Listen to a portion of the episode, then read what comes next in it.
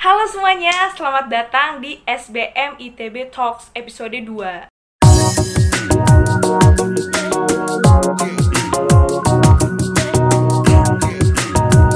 Perkenalkan, nama saya Elizabeth Sumapea dari Manajemen 2020. SBM ITB Talks merupakan sebuah podcast yang dibuat oleh SBM ITB untuk membahas isu ataupun diskusi mengenai bisnis dan manajemen dengan para narasumber yang kredibel. Di episode kali ini kita membawa topik yaitu Creative and Digital Startup Strategy in COVID-19 yang akan dibahas oleh narasumber kita yaitu Dr. Dina Deliana. Dr. Dina Deliana yang kerap juga dipanggil sebagai Kadina merupakan seorang dosen untuk program S1 dan S2 di SBM ITB. Selain menjadi dosen, Kadina juga merupakan seorang musisi di band Homogenik dan juga sebagai Direktur of Inkubator SBM ITB yang kerap dikenal sebagai Gritter Hub. Halo Kak Dina. Hai sahabat SBM, saya dengan Dina Deliana. Saya di sini mau coba men, uh, men-sharing beberapa tips and trick buat um, para startup digital ya maupun teman-teman uh, UKM untuk uh, berstrategi di era COVID-19 ya, di mana ini adalah suatu keadaan pandemi yang kita betul-betul nggak harapkan, tapi kita tetap bisa kok uh, melalui ini semua dengan melakukan beberapa strategi yang mungkin bisa diaplikasikan buat teman-teman sekalian. Setelah ini saya akan coba jelaskan beberapa strategi baik itu dari sisi internal maupun eksternal company yang mungkin teman-teman startup bisa gunakan dan bisa mencoba bertahan di era COVID-19 ini. Kak, jadi kan di zaman sekarang tuh pasti banyak juga perusahaan startup nih kak yang berusaha mencoba tetap sustain gitu. Kira-kira boleh nggak kak jelasin uh, gimana cara si perusahaan startup ini tetap bisa merintis usaha mereka di tengah COVID-19 ini? Oke, jadi sebetulnya memang uh, bencana kita bilang pandemi mirip bencana ya. Ini kan nggak pernah bisa kita prediksi ya. Beda kalau kita seperti misalkan ada beberapa trigger-trigger yang masih bisa terprediksi. Misalkan kayak krisis itu masih terprediksi ya. Tapi kalau ini COVID kan betul-betul Eh, nggak uh, terprediksi dan juga ini kalau kita bandingkan dengan yang tahun krisis tahun 2008 atau mungkin uh, dulu uh, pertama kali ada namanya global recession itu tahun uh, 1926 gitu ya ini uh, sangat amat cepat uh, ngehit dari uh, ekonomi kita gitu ya dalam waktu beberapa bulan saja gitu. Jadi memang saya yakin banyak sekali pelaku-pelaku uh, startup yang memang belum siap untuk menghadapi kondisi ini mungkin ada beberapa strategi yang bisa dilakukan oleh uh, startup ataupun uh, pelaku-pelaku UMKM gitu ya. Jadi kita mesti melihat ini dari dua sisi, itu dari sisi internal dan dari sisi eksternal. Dari sisi internal itu ada beberapa strategi yang memang mungkin startup uh, harus bisa cover. Nah, yang pertama karena yang pasti banyak berubah itu adalah lebih kepada uh, budaya bekerja. Jadi yang tadinya itu kita biasa bekerja itu di kantor, semua progres itu jadi uh, terlihat. Sekarang kan jadi enggak. Jadi semua dilakukan secara online karena semua harus work from home. Nah, hal pertama yang harus dipikirkan oleh uh, company adalah dia harus uh, dengan segera uh, membentuk sebuah tim lah kita bilangnya COVID team yang memang itu ada yang strateginya internal dan eksternal seperti itu ya. Nah pertama untuk yang ke internal yang harus dia pastikan adalah uh, pertama lebih kepada produktivitas uh, dari semua karyawan yang kerja di rumah. Pertama itu. Dan yang kedua lebih kepada gimana kita deliver performance-nya.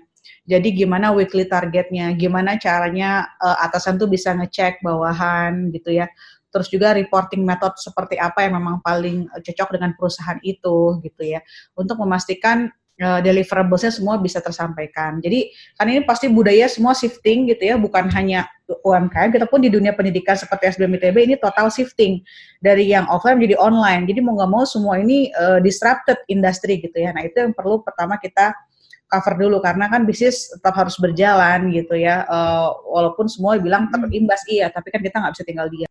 Terus yang kedua, uh, engage uh, employee kita. Nah, engage ini adalah ini membutuhkan leadership skill.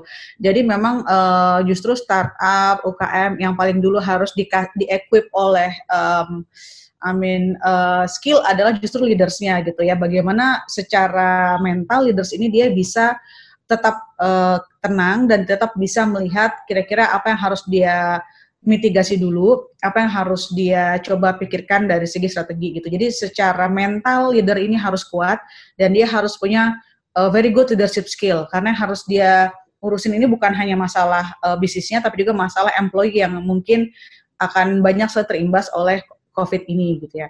Mereka harus bisa engage employee mereka gitu ya. Kita harus sering tanya mereka frequently gitu ya. Uh, bukan hanya masalah kerjaan tapi juga lebih ke masalah uh, kesehatan mereka gimana, mental health mereka seperti apa. Jadi engage itu tetap perlu gitu ya, karena itu yang mereka butuhkan di saat ini gitu ya. Ini adalah waktunya company harus bisa open, terbuka dengan employee-nya. Bilang bahwa wah gila hari ini sales turun ya 30%. Wah uh, toko sekarang jadi jarang ada yang go food ya misalkan kalau dia di makanan gitu ya wah kok udah tiba-tiba order ada banyak yang cancel ya nah hal-hal yang seperti itu yang tadinya mungkin employee yang di bawah itu tidak langsung mendengar, sekarang mereka justru harus mendengar karena mereka harus tahu memang uh, the worst until the best uh, scenario that that would happen to their startup. Jadi itu harus uh, sering dikomunikasikan gitu ya.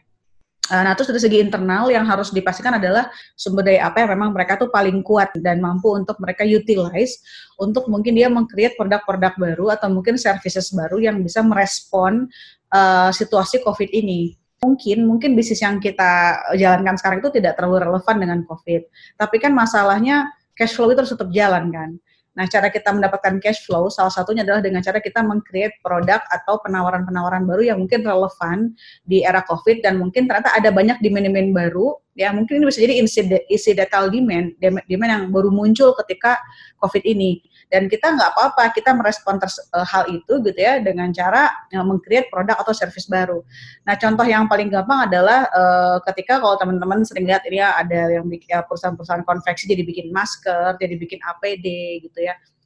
Terus juga beberapa restoran dia bikin package food yang memang itu bisa uh, bisa di, didiamkan untuk berapa lama, jadi secara shelf life jadi lebih panjang. Nah itu kan contoh seberapa agile mereka bisa mentransform resources mereka untuk mengcreate produk yang memang relevan dengan era COVID ini. Nah itu yang yang perlu banget gitu.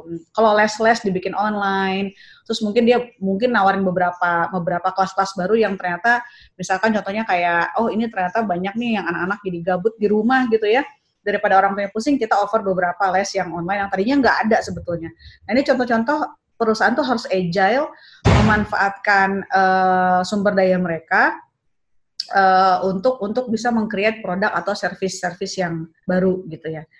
Nah, terus juga hmm. mungkin marketing budget yang yang, yang tadinya itu banyak uh, kita punya untuk offline itu bisa kita kita shifting semua menjadi ke online karena kita lihat sekarang pasti average average uh, screen time orang pasti meningkat banget baik itu di uh, laptop maupun di gadgetnya mereka.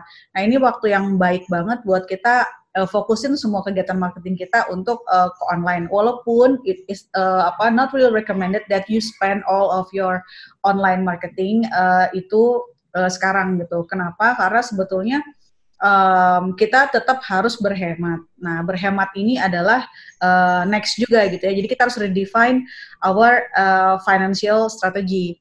Jadi gimana caranya kita itu memastikan kalau teman-teman di sini punya banyak sekali inventory, udah jualin aja gimana caranya bukan berarti yang margin yang harus kita kejar tapi lebih kepada cash flow yang pasti itu cash flow modal harus nutup dulu karena kita membutuhkan very very uh, apa uh, very much cash gitu ya di karena kita uh, akan menghadapi yang uh, upcoming recession yang mungkin bisa jadi lebih lebih uh, apa lebih lebih bahaya gitu daripada COVID-nya sendiri gitu. Nah jadi teman-teman di sini kalau bisa, kalau memang kita harus uh, bermarketing ya, uh, do it wisely di mana itu harus uh, cuman nge-spend uh, apa sebagian kecil dari marketing budget kamu. Ini adalah waktunya teman-teman harus menyimpan cash yang banyak gitu ya. Jadi bukan dari bukan waktunya untuk investasi sebetulnya gitu ya untuk teman-teman startup. Dan yang pasti yang harus kita avoid kan ini adalah masalah layoff ya. Kita nggak mau banget teman-teman startup sampai harus melay off karyawannya. Ya, uh, saya tahu pasti susah banget untuk bisa men mengeluarkan gaji yang tetap uh, sama seperti sebelum COVID. Yang harus dipikirkan adalah uh, coba bernegosiasi dengan employee-nya gitu ya. Boleh boleh nggak kalau misalkan gajinya setengah atau yang penting jangan sampai lay off aja karena mereka juga lagi dalam kondisi susah. Lagi susah terus di lay off seperti apa. Pikirkan gimana caranya biar jangan sampai kita melakukan lay off seperti itu. Sekarang kalau untuk eksternal eh, ini means bahwa uh, semacam klien kita atau mungkin uh, konsumen kita gitu ya. Yang pertama itu adalah uh, omni channel kita harus digunakan nih. Nah, omni channel itu contohnya kalau misalkan kita punya toko di uh, Tokopedia, Shopee, punya applications, punya juga website, kita juga punya IG, kita punya other sosial media lah yang teman-teman gunakan, itu semua harus digunakan se, in a full capacity ya uh, in this time. Jadi itu betul-betul harus uh, digenjot semuanya. Create konten uh, dan juga maximize semua channel yang teman-teman punya gitu ya. Terus yang kedua, um, ini adalah waktu teman-teman untuk engage audience. Misalkan, Kak, gimana pun ya, caranya bisnis saya itu nggak relevan dengan COVID ini. Saya nggak mungkin dong tiba-tiba bikin masker, contohnya kayak gitu ya. Dan nggak apa-apa, yang bisa kami lakukan apa? Kita memprepare customer kita untuk after COVID. Gimana caranya? Customer itu, walaupun itu e, produk kita nggak relevan, mereka tetap harus engage dengan kita. Jangan sampai mereka lupa dengan keberadaan kita. Nah, caranya gimana? Eh, kita harus engage customer kita melalui online channel yang kita punya Gimana caranya? Kita bisa melakukan, uh, kita bisa create konten gitu ya, konten-konten yang engaging gitu ya, yang kira-kira bisa mendorong mereka untuk untuk bisa berkomentar atau nge-share gitu ya, itu kan engaging konten gitu ya, banyak bertanya apa kabarnya, bikin konten mengenai health, bikin uh, konten mengenai work from home gitu yang relevan dengan era sekarang, tapi masih relevan dengan bisnis kita juga gitu, itu yang penting. Udah gitu, um, yang kedua kita harus bikin uh, interactive engagement. Nah ini contohnya misalkan kayak kita bikin IG live kayak gitu ya, yang mengundang siapa, atau mungkin kita bikin webinar session, atau kita bikin uh, IGTV dan segala macamnya. Intinya adalah, um, atau juga kita bisa bikin konten-konten yang viral kayak sekarang kan misalkan ada di story tuh yang apa misalkan alumni mana itu kan ada yang suka bikin. Intinya adalah bikin apa pun melalui online channel kamu yang membuat customer tuh nggak lupa keberadaan bisnis kamu. Jadi walaupun kamu itu nggak relevan nggak ada yang bisa kamu jual sekarang at least kita mempersiapkan konsumen kita untuk uh, the next batch gitu. Jadi kita tetap ingat oh ini yang dulu tuh pernah bikin konten mengenai ini ya seru-seru-seru gitu. Nanti mereka tuh jadi mau dia tetap nama brand kita tuh tetap ada di uh, otak orang-orang sehingga nanti ketika ini udah berakhir COVID gitu ya kita bisa uh, kita bisa bisa uh, cuma tinggal merecall konsumen kita. Jadi kita nggak mesti ulang semua dari dari awal gitu ya. Itu penting banget Nah, terus yang ketiga, ini um, terutama buat teman-teman yang masih aktif berjualan gitu ya. Mungkin uh, ada yang uh, sistemnya tuh pre-order atau mungkin ada services yang memang belum terdeliver fully gitu ya. Nah, ini pun tetap perlu ada tim yang memang menghandle uh, mengenai uh, delivery assurance dan uh, delivery uh, assistance gitu. Jadi kita harus punya suatu uh, apa suatu cara yang di mana itu bisa membantu uh, konsumen yang resah mungkin apakah memang produk saya itu akan sampai, apakah service saya akan tetap uh, fulfilled, apakah project tetap akan jalan. Nah, yang seperti itu itu tetap harus kita punya tim mitigasinya. Jadi minimal bikinlah misalkan kayak frequent email yang kalian kirimkan kepada uh, konsumen bilang bahwa oke okay, your product is underway gitu don't worry uh, it, it may take longer tapi dia pasti datang misalkan kayak gitu kasih tahu oh iya produk kita progresnya sudah segini tunggu ya nah itu tetap perlu tetap uh, dikomunikasikan dengan konsumen kita. Kalau perlu buka uh, customer center ya, mungkin nggak perlu 24 jam per hari ya, nggak mungkin juga orang mau komplain jam satu malam. Tapi minimal kalau orang ada apa-apa keraguan atau ketakutan dengan produk kita, dia tuh tahu mesti uh, kontak ke mana. Jadi itu penting banget di era sekarang ya. Terus yang keempat itu saya sarankan coba berkolaborasi deh. Uh, memang semua juga lagi susah, saya tahu coba kolaborasi dengan apa pun yang uh, kalian bisa gitu ya dengan other startup atau dengan other brand atau dengan other UKM gitu ya gimana caranya kita bisa bikin semacam cross selling atau cross promotion gitu ya. Uh, saling uh, menjual produk masing-masing tapi kita saling uh, mem mempromokan gitu ya. Atau kita bikin bundle produk dengan uh, partner brand kita. Atau kita bikin justru produk produk baru yang memang kita bikinnya kolaboratif gitu ya. Ini produk baru yang memang uh, AXB gitu ya A collab dengan B yang itu adalah produk baru yang bukan produk kamu sebelumnya. Itu nggak masalah. Atau bahkan bikin gerakan. Nah bikin gerakan ini seru banget. Ini misalkan sama sesama teman-teman startup sama sesama, teman-teman UKM kalian berkolaborasi untuk bikin gerakan gitu. Nah gerakan ini bisa jadi untuk untuk uh, sisi kemanusiaan atau mungkin uh, lebih kepada untuk uh, support yang lain gitu atau mungkin untuk justru membuat pergerakan-pergerakan yang kira-kira mendatangkan uh, pemasukan gitu ya apa pun itu yang pasti uh, itu bisa teman-teman uh, apa uh, coba usahakan gitu nah. Nah, yang terakhir adalah coba rubah profit modelnya. Nah, profit model profit model adalah bagaimana UKM atau startup ini mendapatkan uang yang tadinya itu misalkan kita cara pola bayarnya adalah bayar di muka. Nah mungkin karena kita tahu semua orang lagi susah, kita ganti cara pembayarannya. Bukan kita ganti produknya, cara pembayarannya. Oke, jadi bisa dicicil tiga bulan atau mungkin pay later dengan catatan kita menggunakan uh, platform-platform uh, yang ada gitu, misalkan kayak Kredivo gitu ya. Atau mungkin kita kita rubah uh, pay, pay per use gitu ya. Jadi kalau dia nggak uh, customer nggak gunakan, ya dia nggak perlu bayar gitu ya atau kita bisa offer beberapa package-package gitu atau mungkin uh, kita bikin bundle pricing uh, harga yang khusus ini di era Covid ini gitu ya. Itu beberapa contoh uh, apa namanya uh, apa profit model yang bisa teman-teman usahakan gitu yang harus coba diubah. Pokoknya buat teman-teman startup pesan dari saya adalah stay positif, stay strong, you're not alone. Yang pasti pasti selalu ada jalan buat kita semua di era yang uh, lagi sulit ini gitu. Oke kak, jadi kan sebenarnya pemerintah sekarang tuh lagi gencar-gencarnya bilang work from home gitu. Nah sebenarnya gimana sih kak cara perusahaan startup tuh bisa tetap uh, mereka tuh bisa tetap bisa eksis gitu padahal kan seperti yang kita tahu mungkin aja ada beberapa perusahaan yang udah memanfaatkan media digital lebih dulu daripada perusahaan startup yang baru mulai di COVID-19 ini caranya gimana sih kak?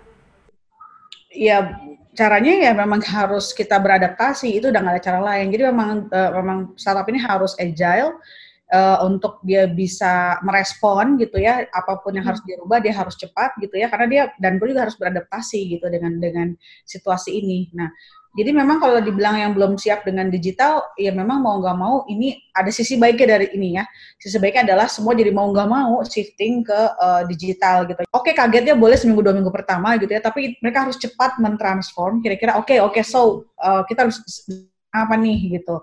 Kita harus tetap ngebul nih jalan nih cash flow dan segala macam. Itu mungkin di minggu ketiga keempat itu baru dia bisa mulai mikir katanya gitu.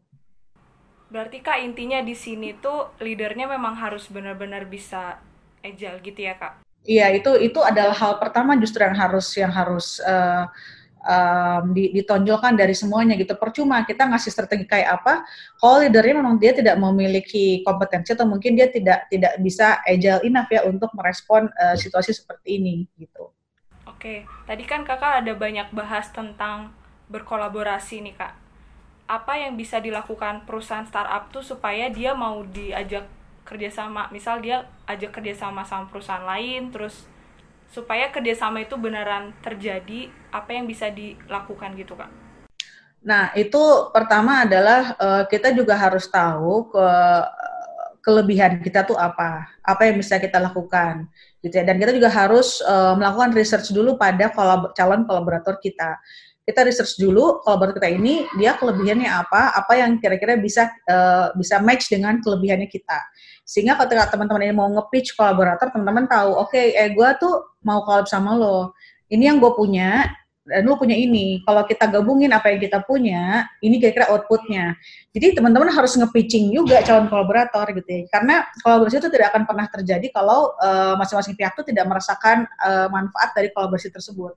Jadi yang pasti uh, manfaatnya dulu apa untuk kedua pihak. Kalau dulu itu merasa ini akan ada manfaatnya bahwa uh, kolaborasi ini mungkin bisa beneficial gitu buat keduanya. Oke. Okay. Uh mau nanya lagi kak. Jadi kan create new product maksudnya harus bisa agile membuat produk baru. Gimana cara kita tuh selain yang kakak bilang engage si customer misal dari sosial media dan segala macamnya supaya si produk kita ini tuh tetap punya daya jual ketika COVID-19 ini berakhir? Atau memang harus berubah lagi uh, setelah si COVID-19 terus bikin produk baru lagi. Padahal kan kayak misal costnya di saat COVID ini tuh udah besar juga gitu. Nah, jadi itu pun uh, akan berbeda untuk setiap startup gitu ya. Ada yang memang uh, produk dia memang akan turun selama ini. Karena gini, kebutuhannya tuh tidak berubah sebetulnya. Orang tetap butuh baju, orang tetap butuh makan, orang tetap butuh apa pun itu gitu ya. Cuman yang banyak berubah itu adalah behaviornya sebetulnya sekarang itu. Behaviornya yang total total berubah gitu ya. Ada sih beberapa kebutuhan-kebutuhan baru yang ternyata muncul karena orang ternyata oh akhirnya enak juga ya punya kebiasaan seperti ini. Uh, saya mungkin akan shifting seperti ini selanjutnya. Nah itu mungkin akan ada ada banyak sekali peluang-peluang yang baru. Nah, jadi kalau menurut saya, kalau sampai teman-teman itu harus mengcreate produk baru, itu bisa jadi merupakan tambahan produk yang sudah ada, di mana itu merupakan strategi untuk kita merespon peluang gitu, merespon peluang yang sudah ada gitu. Karena bisa jadi produk yang lama itu tetap dibutuhkan sebenarnya. Cuman sekarang itu uh, karena lagi COVID aja jadi nggak bisa dikonsum gitu. Pasti teman-teman sering makan steak um, ya. Kebutuhan kita makan steak di luar kan sebenarnya akan selalu ada kalau ini udah nggak ada COVID kan. Kita emang bukan masalah pengen makan steaknya, kita pengen experience duduk makan kena asap bakaran steaknya itu kan.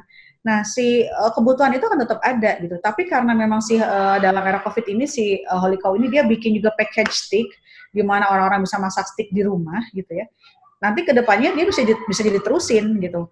Dan kita dan produk yang lama di mana itu adalah restoran tetap bisa jalan juga. Jadi dia malah malah uh, bagus ya kalau dia ejali sekarang gitu ya.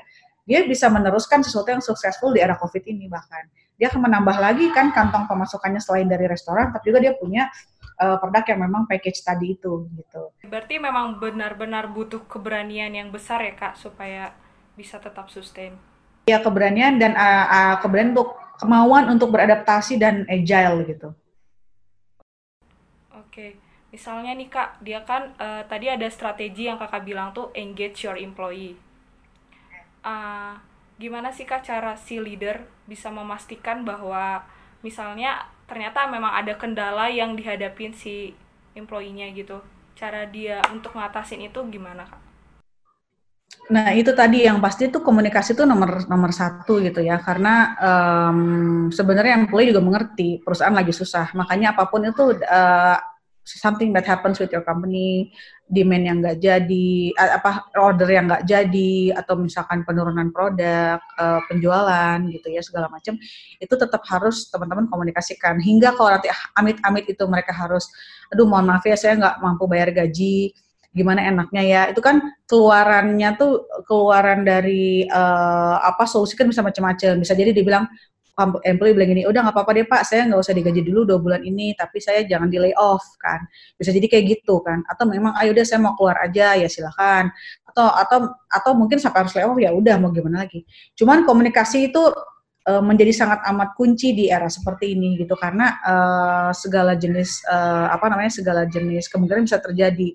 Ya caranya adalah dengan cara engage itu itu tadi ya. Kita harus harus komunikasi karena keluaran dari komunikasi itu kan bisa beda-beda ditangkap oleh uh, employee-nya. Karena uh, mereka juga mungkin berempati juga pada kondisi perusahaan lagi susah mau gimana gitu ya. Uh, masa masa uh, harus maksain gitu ya.